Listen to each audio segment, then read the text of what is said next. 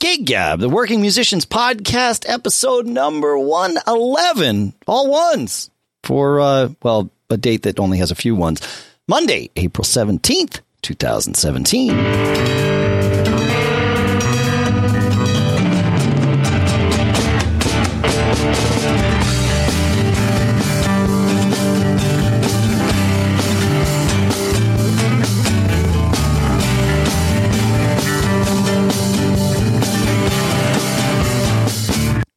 Folks, and welcome to Gig Gab, the podcast by, for, and about working musicians here in Durham, New Hampshire. I'm Dave Hamilton.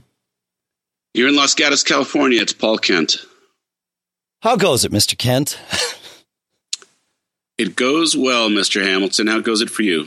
Uh, I'm starting a uh, two week craziness thing, into, musically anyway, in terms of um, uh, we've got uh, sort of a, a reprise uh, production of Bitter Pill happening about an hour away. Uh, that's this weekend. So we're doing uh, shows Thursday, Friday, and then two on Saturday night, an 8 p.m. show and then a 10:30 p.m. show. Uh, What's your call for things like that? Uh, for an 8 p.m. show, my call will be seven o'clock. I mean, maybe even 7:30, but you know, usually the house opens a half hour before you know the the curtain. So if I want to get in there and do anything, I, I want to be in there before the house opens. An hour. What time do you leave the house? Five thirty. What time uh, will you leave the house? It's an hour away. Yeah, if it's an hour away, yeah. It, I mean, it certainly by six, I would leave the house. I, if, well, for tonight, I got to load in, so that's a much different thing. But um, and then we'll do a, a rehearsal. But um, if I know that I'm like totally good, like once a show starts and I'm really comfortable and everything has just become like plug and play, um, I would cut it close. I would be willing to cut it close and leave it like six to be there for seven. And if I hit traffic and I'm not there till seven fifteen or seven twenty or whatever, I'm okay with that. Right? You know, if I don't get yeah. much time in the house before the before the house opens, uh, that's fine. But if it's opening night, no, no, I don't like. Yeah, five thirty would be probably the latest. I no messing around. Five. No, yeah, I don't want to. I, I am I am not someone that likes to get to a gig at the last minute. Regardless, it's just I I prefer to get there and get set up and then you know, and then relax a little bit and and uh, and then play. How quick are you? Uh, this goes for band gigs as well. Yeah. Do you start tearing down the second you're done, or do you go get a drink and relax for a little bit, or you know, what's your tear down? Yeah, band I, gigs. I if if the if it's appropriate, and this would be true of any gig. It's more appropriate of band gigs than than theater gigs. Sometimes, sometimes with theater gigs, you have to kind of get up and go say hi or whatever. But um, but with band gigs, I won't even get up from my stool. I will immediately start like, you know, I, uh, untangling my microphone cable and, and pulling that down. And because if I get up, it, it like, it feels like that process takes forever. Once, if like to come back and start it, it's like, no, no, I'm just going to do it right from here. And, um, yeah, no, I, I like to get packed up right away. Yeah, bar gigs. Um, it's interesting. I'm like that. You know, as soon as the last note is done, say thank you, and then you know I actually start wrapping cables and, and moving stuff around. Yeah, Nick, who you know, he's got two keyboards, he's got a full rack of gear. He's got almost as much gear as a drummer. Yeah, that's right. And, and but he, uh, I've never seen him start to tear down right after a gig. He goes, gets a drink, says hi to some people. He needs to decompress for a while, huh. and um, and that's him. Joe, Joe takes a little bit less time. You know, he'll he'll get down he might take a couple cymbals down right after the last beat, but you know he'll he'll stretch, he'll walk around a little bit, and then he'll come tear down. But I always go right to it, right? You know, especially it. bar gigs where it's already late. But but. Nick, no matter what kind of gig it is, it's always interesting to me. He needs that kind of mental, you know, a couple seconds, you know, no more than that, a couple minutes, yeah, to just kind of like get out of performance mode and get back into you know tear down mode. Yeah, I I, I actually I need that same time and I find that tearing down is is like is perfect for that because it I can I can tear down mindlessly. I mean, I've done it. You know, I don't, I don't want to count how many times I've done it. Right? You know, I know what to do, and so it's just like I can go on autopilot now. I don't have to be in performance mode, and that's kind of a nice cool down for me. Is just doing it, and then without even thinking about it, because I'm you know thinking about the gig or whatever, and it's all sort of happening still very quickly in my head. And without thinking about it, all of a sudden, you know, my stuff's like, oh, it's like, hey, well, I'm almost ready to go. That's awesome. People always ask me, or not always, but uh, if people come up and ask me, what, uh, you know, can I help you? With tearing down, it's hard to help a drummer if you don't know the sure. system, right? But you know, for loading out, certainly, you know, it's just humping gear to a car. But um, but if people come up and ask me while I'm, you know, while I'm tearing down and packing things, you know, kind of into their cases, my response is always, yeah, just stand here and talk with me because that way it'll distract me and now I'm good to go. You know, I won't even, it's like I won't even remember packing it. Yeah. It's perfect. Yeah. Yeah. So that's really cool. I I had an interesting thought. I, I played a new song. So I heard a song this week and I wanted to do it. So I had an acoustic gig this weekend and I, and I tried it out. And the song yeah. is the song is Elton John's Rocket Man. Great, oh, great oh, yeah. song. Fun song. Great song. Fun song. And uh, I played it solo acoustic this week, but um, what I heard it that kind of got me back on it again was I heard a band do it, and it was actually, you know, I'm a big Ryan Adams fan. Yeah. And Ryan Adams was sitting in with somebody, and they played this. I I don't know all the context of the performance, but um, you know, whether it was a planned sit in or what the deal was, but it sounded like it was pretty casual. But they played this song and it rocked. It was really awesome. But it got me thinking about something. You, you, can you picture the drum part in your head? Yeah, I've played it before. I play it more acoustic than than electric, but I have played it electric. Yeah. So so the question is this: the drums fall out completely and then come back in for the choruses, right? Right. Yeah. All right. So it dawns on me one of the things I love in the type of music that I listen to. So again, I'm more like that kind of Petty Springsteen, Mellencamp, roots rock stuff. Yep. And and you know, I love the sound of guitars in that music, and I I love the you know obviously I love the lyrics and the and the storytelling in it. But one thing about the feel of that music is the way that that music kind of builds up tension and releases tension is really what you know does it for me. That would, right? Okay. Yeah. Sure. That makes sense. Yeah. So so I was thinking about this, the, the way that those drums do it. If you didn't know the drum part, um, and you were just listening along, and it, you know it was a jam, right? You would probably keep some kind of time, you know, on a hi hat or something in between. You probably wouldn't fall out completely. That wouldn't dawn on you in a jam, right? No, it wouldn't. You're totally right about that. Yeah, it would. But I mean, if- you keep keep something going. Obviously, bigger. The choruses are, are sound bigger, so you play them bigger. But but yeah, I would keep some sort of time during the verses if I didn't know specifically not to. And right. even if I knew specifically not to, depending on the band and how like how well everyone else on stage knows the song, and also is the crowd like moving and locked in because sometimes then it is important to just keep a groove going. Yeah.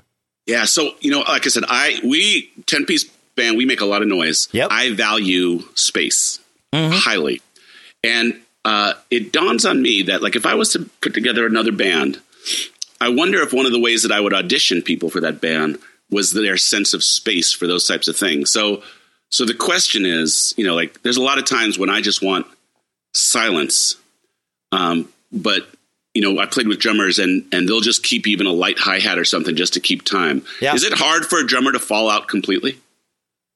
Um, Unnatural? It's unnatural, sure. Yeah, for sure. Because, you know, it, it, and I've said it on the show before, you learn a lesson early on. There's one person on stage that can end a song, and it's the drummer, right? Yeah. And if the drummer stops playing, everything ends. And and so that, now having that in your back pocket as a songwriter, right, or as a performer, you can use that as a technique to just like you're saying, create some space and then bring it back in. And obviously, you know, a song like Rocket Man, it works really, really well. So you, you, you have to trust as a drummer. I would never drop out if I didn't trust that the band was going to keep things moving. Hmm. Right. You know, because there's, I see that as one of the, I mean, it's everybody's job to keep things on, you know, keep the train on the tracks. And if I trust that the other people are going to keep the train on the tracks, then fine. You know, they know I'm going to drop out. They're not going to stop, right? Do you know that the drums drop out here? Because that's important for you to know, and just as it's important for me to know. Because otherwise, if I stop, you might turn around and be like, "Dude, what happened?" You know. Yeah. And and so so there's the, the, that's a that's a complex question. Yeah. Hmm. Yeah. Well, so like I said, this is one of those things about um, whether. Remember last week I was talking about how nice it is when you play with people who have the same musical dictionary as you. They Yeah. listen to the same music they know. So this is um, maybe not the same musical dictionary, but the same sense of. I guess that's what all rock music is, right? It, it's it's tension and release, right? And I, it really is um, powerful to me when I come across people who have that same sense. People who can do a build with you, to, you know, in the same way you do. Like, what we? Was it was it that crazy song? Um, because the night was that the, the tackle song Yeah. where there was a build right Right. and something different happened at the end of that build now again there's there's intuition and there's on stage nonverbal communication right. and then there's just you know the leader not being clear about what he wants. Right, I mean, right. so, but I was I was thinking that that in addition to having someone who people who share that same kind of sense of music with me in terms of style, whether that might be an interesting way to determine if someone is someone you want to play with is. Do they get those nonverbal things well? Do they have the same sense of tension? Because those are those are um, like if you're a metal drummer, that's a very different thing than if you're a roots rock drummer, right? Well, I mean, yeah, and certainly there are some people that pigeonhole themselves. It doesn't matter the instrument into specific styles of music, and certainly people that do that can. It's not always the case, but can Yeah. become, you know, experts at that type of music. I am not an expert at playing metal, but I can play it. I mean, I've played plenty of it. Um, but I'm not, you know, I would be surprised if somebody called me as the first name on the list, like, "Hey, man, I'm putting together a metal band." You know, I don't, I don't play that stuff all that often. I play it in the context of other gigs, and it comes up sometimes, sure. But you know, I also don't have the hair or anything like that. So, I mean, it's, it's. But it, you're right. Yeah, some like you, you pick, you have to pick based on that. Yeah. Cool. Well, Yeah. yeah, that was just something I'm thinking is like that's one way to tell if someone is a musical bro, you know, whether they have the same sense. Yeah. One would be if they're listening to the same genre of music or they have the same affinity or depth of knowledge. Because that's the thing we were talking about. Uh, I was saying, you know, when I started the band, I wanted to play all Southside Johnny stuff, Right. but it never felt right to me. And I had to just like, even though the notes were right, the feel was wrong. And I had to, I had to, you know, deliver it. You know, some people, some people just take someone who can fill the chair. They're good enough. They can play the instrument, and I'll have a band. You know, I don't Yep. have a lot of choices here, and I want to get going. So, you know, there's only seven bass players in town. You know, he might not be the best, but he can do a good enough job. Some people are, are that level of discerning. Some people are like, you know, I want the best musician possible. Can he read? Does he know theory? You know, all these types of things. Yep. Some people, you know, to me, you know, all those things are important, but I think feel is that intangible thing that goes a long way with me. Yep. I'm I'm I'm with you on this. I mean, it, there again, depending on the gig, there are certain skills that are potentially required, right? Like for a theater gig, if I was putting together a band or I'm asked to recommend someone, it's like, well, they need to be able to read. Without, I don't care how good your feel is. If you Sure. can't read, you're not going to like in the two weeks that you have between now and opening night, it ain't going to come together. There's just, you know, chances are you're not going to intuit your way magically through this when there's changes that aren't intuitive, right? So, uh, so there's that kind of stuff. But once you get past that, then it's it's feel, but it's also you know personality is there, and I think at some level you're talking about personality, and and some of it's that that pers you know that non musical personality, but also your your musical personality. Like, are you you know can you pay attention? Can you change? Are you amenable to all that stuff? And that's all Yeah. just one. I've always thought of it as just one big conversation. And and some of my favorite band rehearsals are those where you know we get here and start chit chatting or whatever as people are kind of getting their instruments tuned up or whatever, and everybody's sort of at their stations, and then somebody will start playing a song and the the verbal conversation just becomes the musical conversation. And it's this very sort of natural evolution into it. And i always i always kind of like that because it's you know there's no okay let's stop talking let's start playing. Sometimes that happens obviously. But i, I you know if the if the vibe is laid back laid back enough for everybody to just kind of you know talk and chit chat and then suddenly the, the chit chat is musical it's like oh that's Yep. pretty good yeah, When was the last time in a band you were in that you you and the band were auditioning and you had you no like you just auditioned for a band and Right. Fling has pretty much been Fling since you joined it, right? Um, we brought in a, a, a, a bass player. In fact, we had a few bass players until we settled on on Burke, who has been with us for a long, long time. So, but that happened after I joined. Yeah. Got it. So, i- i- was that your question? Well, no, my question was, um, do you remember being discerning when you know, like how many people, how many other people auditioned when Burke auditioned? Right. So we auditioned quite a few bass players, and we settled on one, and then we realized we didn't really. It, it wasn't a good fit. And that's after that I met Burke and it was like, hey, maybe you should come by sometime and we should play and see how that goes. And and so it was it was that was sort of serendipity that just made that happen Yeah. with uh with him. Yeah, yeah, yeah. I was thinking about you know when Simon in our band the one um, the one rotating position has been rhythm guitarist right? We've been through more of those than anything else. Simon has had the gig and he's going to have the gig forever. I mean he's really a great fit. We've had guys who weren't good enough players. We've had guys who um, style wise weren't getting the nuances. Um, we've had guys who personality wise didn't didn't fit. You know painful things to find but but in terms of a Spinal Tap you know role in our band Yeah. it's been it's been the rhythm guitarist and um, uh, thinking this conversation through, knowing what I know now. I mean, Simon was a little bit of that. After we had a bad personality fit before Simon, Yeah. and and um, so that was actually now at the top of the list of things. As long as the guy can play, Yeah. we got the benefit that Simon came from, you know, an East Coast GB background, and he knew the drill and he knew the he knew the tunes, and his time to get together was actually pretty was was pretty low. Yeah. So yeah, Yeah, it, it's interest. It is interesting though how your you know you have your list of criteria that's important to you, and and the order in which that is organized in terms of priority changes dramatically based on exactly what you just said, where you experience something and then now you have to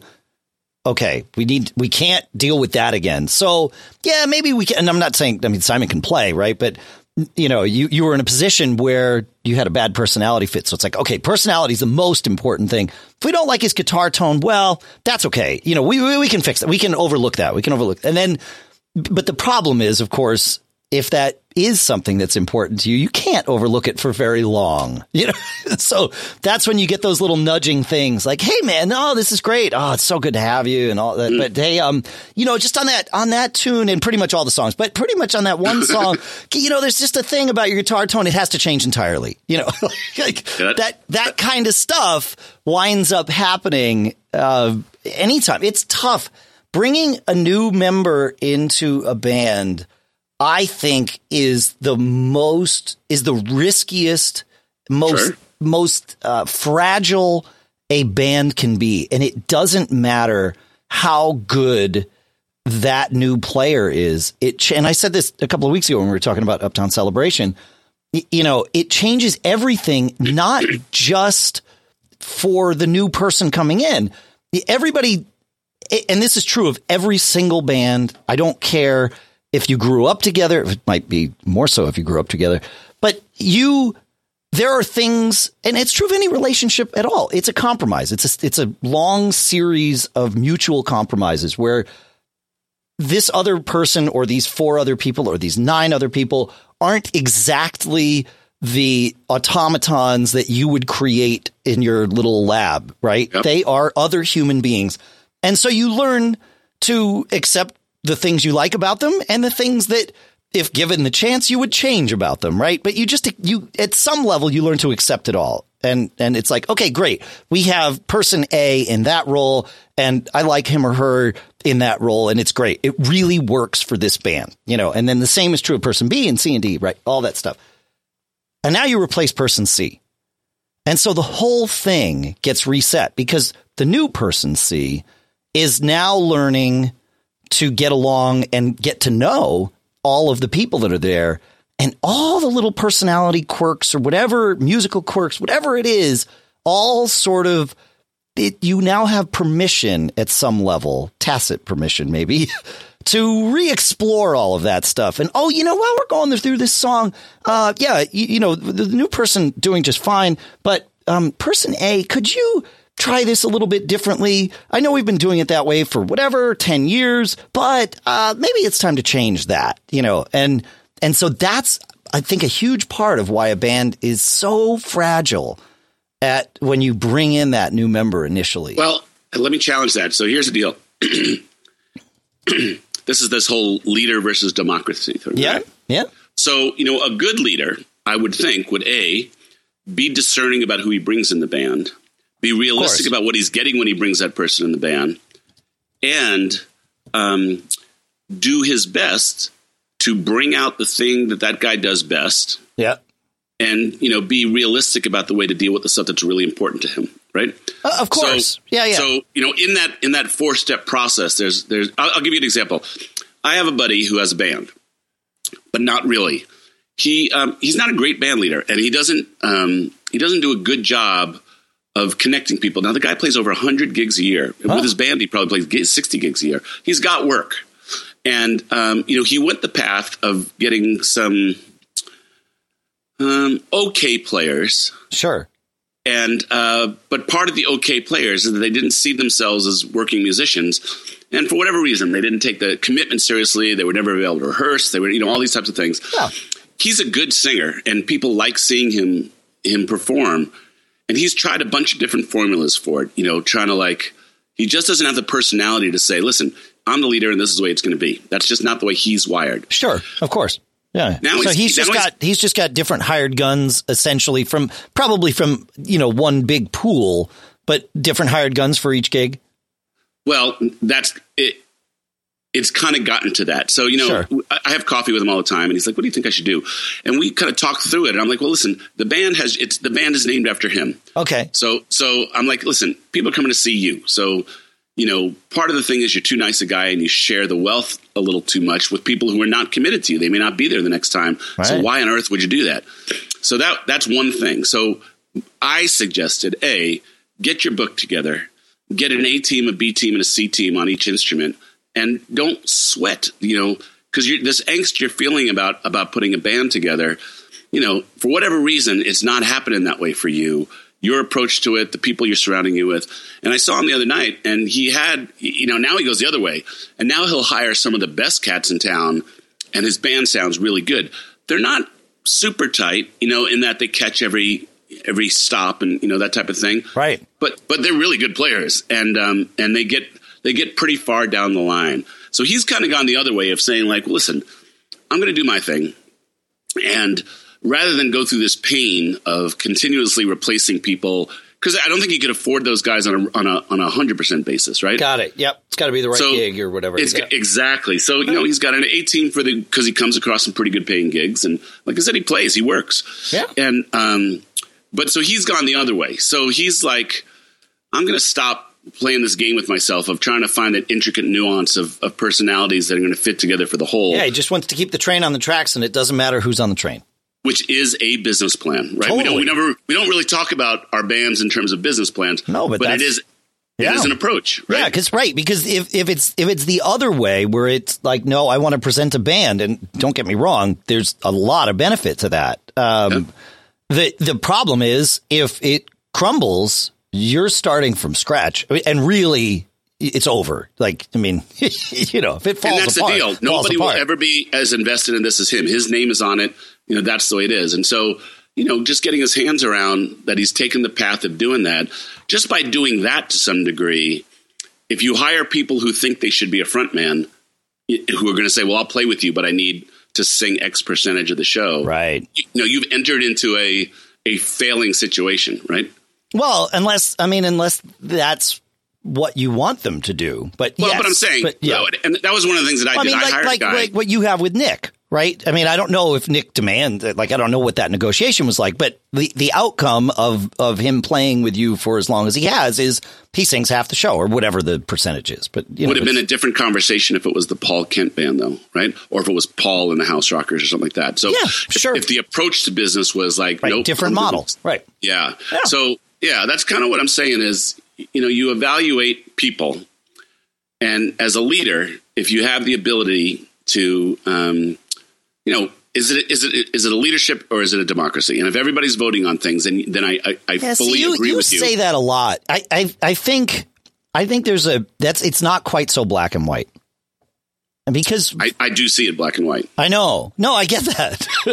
um, I don't think it's quite that black and white because if you're looking at a band where people are, I mean, it's where it's not the full time job, right? E- even if it's the most important thing musically and it's first call for music and all of that, if your band is not the first priority for someone, you know, to earn a living or the, just the first priority in their life, then then it it does get to be well. I'm doing this at least in part for the enjoyment level of it, right? I mean, that's part of the the the pitch to I and I think it, this is probably true of everybody in the House Rockers. Um, they might not see it as black and white as you, it, it, but I'm not saying it doesn't work. It, it seems to work great, in fact. But my guess is a, a lot of the reason those other nine guys are there is because you've created a vibe that not only gets them good gigs and, and that pay and all of that, but they get to have fun. They get to do this thing that they enjoy doing. If there's some aspect of it that's not enjoyable to them, I don't think they're going to stick around. Well, I guess it depends on the, the degree of yeah, un- yeah. unenjoyable Right, versus how, the amount. Yeah, how difficult. No, it's going to make them more money than most other situations they're going to find. So right, they- but I don't think it's just the money for for everybody. No, no, no, definitely not for anybody. Uh, and what you're saying, I am aware of, right? Right. So again, it goes back to being a good leader. Here's why I s- why I do see it black and white, right? It's in those grays where it feels to me, and this is probably the way I'm wired, Dave. Yep. But it's in those grays where you're much more creating a situation for universal dissatisfaction because everybody's Yeah. interpretation in those grays is different, right? So Right. for whatever reason, this is, and again, I'll be the first to say this is one of the ways I run my life, right? I just kind of like hone in on process and think about, you know, what will work, what will get us from point A to point B, and I stick to it the best I can. And I'll be the first to admit, like it, it- Nick is a really good example. When Nick joined the band, um, you know, again, great player, great singer. The the tacit agreement was you'll sing X. Yeah. As time went on, he wanted more. Ah, okay. Um, and uh, it took me a long time to wrap my hands around giving him more. Huh. Because first it was like, but that wasn't the agreement. So first I go all the way back to, but wait a second, we had a few. And then, you know, kind of what, what, then you think about, all right, well, what is, what is good for the band? And then you kind of get into these inner monologues where it's like, all right, well, if I don't give what he wants and he leaves the band, does that affect anything else in the band? And am I willing to take the time to rebuild again? Right. Which is something all band, like you're saying, Yeah. you're saying about this fragile, right? Yeah. You have Oh, if Nick if Nick left, right, and and I and I don't mean to to deprioritize people, but but for, as an outsider looking in, I would think, and and no offense to anybody, but that Nick leaving would cause more fragility amongst your other members. Forget about w- what you may or may not be able to market, right? But just among the in, the interpersonal stuff, Nick leaving, I think would, change. would cause a, a more fragility than say you know your your sax player leaving or your trombone player or something like that right i mean i he just sings half the show. he sings right so everybody's going to be like okay wait a minute this is a major change Yeah. And that's where that fragility comes from where everybody's like okay you know now that we're changing things dramatically i have some ideas you know and that's where uh, to your point though as a leader you've got to be right on top of that Right on. right on top of it. Yeah. Yeah. Yeah. You got to drive that bus. Yeah. Yeah. I totally agree. I, yeah. Yeah. The, the management of personnel is a thing, right? It is. You know, and again, the management personnel has to do with your style as a leader, Yeah. your style, your style of decision making as a band. Yeah. Well, and what's your band's business model? I mean, I, Yeah. I, I like that, that question. It, it's because it doesn't come up a lot. That's, that's, um, it's very interesting. Yeah. Yeah, a lot of guys just say, "Let's let's get a band together and let's get some gigs." Right. and that's the business model. But you know, That's not a business modle. right? I mean, not not long term. You- Something else will emerge from that. It just you know, if you've got th- three people, even let alone five or ten, if it's just this, you know, okay, great, grassroots, we're all doing what we do. This is awesome. Let that go for five years. A business model will emerge. You will have people doing different jobs and different roles. And maybe it, you just have the magic mix and everybody just, you know, kind of flourishes in their own, uh, you know, in their own way and it works great. And maybe it doesn't. But that, this magic mix thing, I've heard of that. yeah. Yeah. Fling has, I mean, and I, you know, I say that Fling has this magic mix. It, it does. It is not perfect, right? I mean, like that would be impossible to have it be absolutely perfect, but it's as close to perfect as I've ever experienced. That's cool. Yeah, which is great. Right. But I'm aware, I think we're all aware that it's like, okay, you know, you gotta, it's still this, you know, like a marriage or any kind of relationship, you, you have to Well, that's it. The people that you're involved in this with. Is it perfect by design or is it perfect by serendipity? Did you join? You weren't the first drummer of that band, right? No, no. But you, I would imagine, you know, you guys, I would imagine that one of the reasons you got the gig on top of your chops was your amenability or your communication skills to say, you know, I, yeah, I can help the, you know, the website or whatever it is that you yeah, do. Yep. yep. And, you know, it, would you consider Russ the leader? Yeah. Yeah, for yeah. sure. So, yeah. so Russ, you know, was like, you know, all things considered, yeah, great player. Oh, and he's a nice guy. Oh, and you know, he, he can do this stuff. Maybe keeping a look at, you know, an, an intuitive sense that, all right, we got five guys, all good players. We like each other. We're doing some stuff. Everybody's amenable to pitching in and doing whatever. Right. That's that's a business model. We need we you know? need right, but that's what I'm saying is this model just emerged, but but not without some attention paid to it and you know nudging along the lines. Yeah, it's it's cool. Hey, so we we we stumbled into this uh, two weeks ago, and and then about 15 minutes ago. So let's have this conversation about the language of rock and roll that that on stage mm. communication, right? Because and and that Springsteen tune, uh, because the night is a perfect example. I don't like. I didn't. I mean, I did grow up with that song. I've heard it a million times, but I never had played it before, and I never paid enough attention to it before we played it to learn how the form goes. I know that there are times where that buildup happens and it gets big at the end of the buildup. And I know there's one time where that buildup happens and everything drops out. And that's mm-hmm. a nice, that's a nice device, right? That Springsteen used in, in crafting that tune. And it works, right? You, you get this thing and it works. So the problem, of course, was that when you gave me that big cue, it was like, oh, this is the one that's different. This is the one that drops out. No, not really. You were just doing a rock and roll thing to show that we were building up, and uh, and I misinterpreted the language of rock and roll there.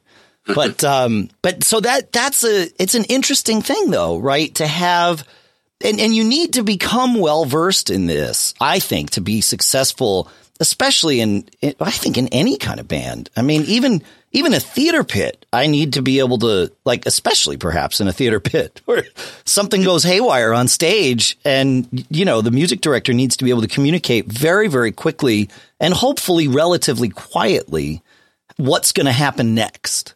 Well, there's a whole bunch of, um, spoken and non-spoken cues. A lot of these I got from my horn section because there's a whole language to this yeah. in big bands, right? So, for example, if uh, if the leader of the section taps on his head, that means go to the head, go, go to, the, to top the, top of the song. Yeah. Right? If he holds up his fists, it means last time through. Right. right. Yeah.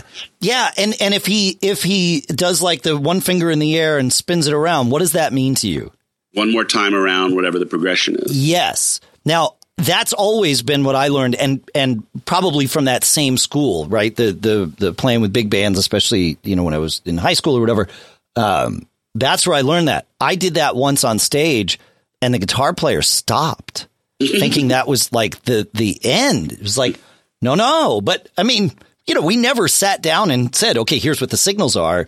So, uh, you know, I couldn't really blame him, but it was like, wow, where did like how did you get to a point? And the and another guy on stage was like, yeah, I thought you meant that was the end. Like wrap it up.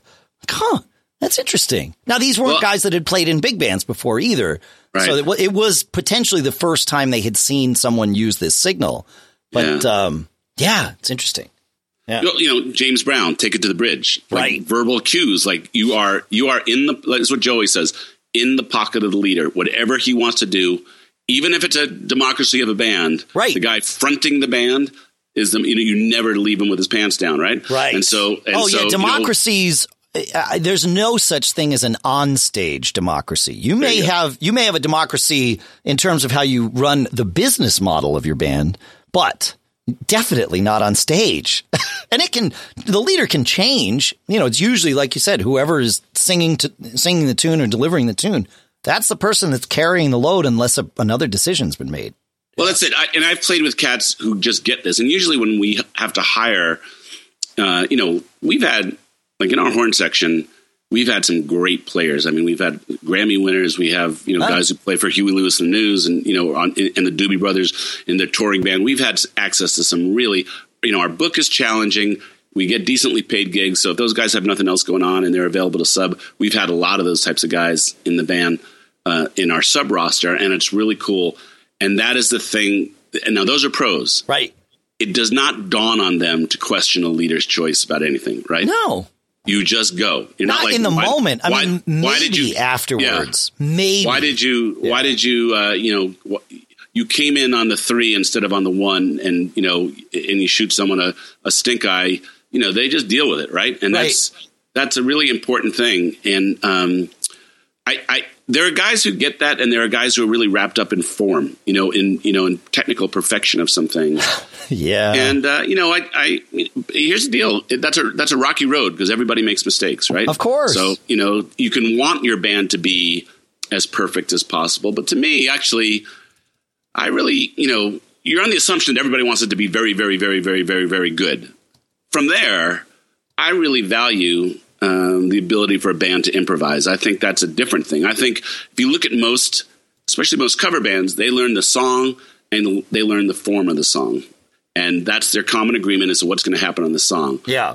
I But love the ability as a leader that if you see people getting into something, that you do something to let it go rather than ending a song. That's kind of how you run a show, you know, from the front of the stage. Yeah. If people are really getting into a into a jam or, or you know into a groove, dancing is starting to happen. Why would you want to end a song? Well, it depends You know, on the give 'em a it depends on the band, right? And I'm I'm totally with you. I love that that kind of stuff where you can react in the moment either to what's happening in the room because people are into it or if something, you know, if somebody's really blowing hard on stage, it's like, man, let them go. Like this is killer, right? That kind of stuff is great with certain types of music. But if you're out there playing prog rock, prob maybe not. It depends on the tune, right? Yeah. Y- You, know, if you're if you're playing, you know, Rush tunes, no, like that that starts to get really dicey. If you, if your tune isn't just you know A B A B C A B A B C C end, right? It's like all right, we'll do C another time. That's fine. Well, when your tune's got like you know when you're going to M in terms of your form sections, that gets dicey to start trying to call audibles, and it so it depends on the band, right? And it depends on the music you're playing. But I'm I'm with you that with most of the music that we play, uh, and I mean we in terms of all of us here and listening, yeah, there's I mean there's there's a benefit to that. Um, the the the the form thing, it's funny, right? Because it, it is important for the whole band to learn the form of a song, right? And and have a common working knowledge of yes, this is the way we play this song, and it's this form. Um, but you have even if you don't leave room for the you know extending the jam or anything like that, you have to leave room for mistakes. I mean, because otherwise you have a real problem. I remember when we were playing, um, because Dwayne, Dwayne Straub, great bass player, really funny guy. Uh, and, and I mean that, I don't mean like, you know, uh, we laugh at him, we laugh with him. He's, he's like really funny and has this, this quirky sense of humor that's awesome, especially on stage. But he is a form guy, right? And there are times when that's really helpful to have on stage. But I remember one time we started that Cure tune, um, uh, just like heaven. And I think, I think actually, I think I screwed it up. I played the, the intro drum part, um, and I started one beat off or something. And so Dwayne came in where Dwayne knew to come in because he knows the form and this is how it shall be. And everyone else came in and followed me. And it's like, okay, well, I get it. And, and so Dwayne, Dwayne, Chris and I are all kind of looking at each other and it's like, um, Hey, uh, okay, you know, the defense stipulates you're correct. However, all the rest of us are over here. So in this instance, you're actually now wrong. You know, like you're not playing with the band. Yes, based on where we started eight bars ago, you are still correct and good on you for holding that torch, man. But you got to put it out. You got to come over here because we're Yep. playing a song on stage. So, and he did, you know, but it, it took him, took him a little while because that's, that's Dwayne. He will learn the song exactly the way you tell him to learn it. And that's, and like I said, that's huge. But, um, but sometimes, you know, you gotta, and he did. He was like, yeah, yeah, yeah, right. I, It, it's the letter of the law versus the spirit of the law. you got it. Yeah. Yeah, exactly.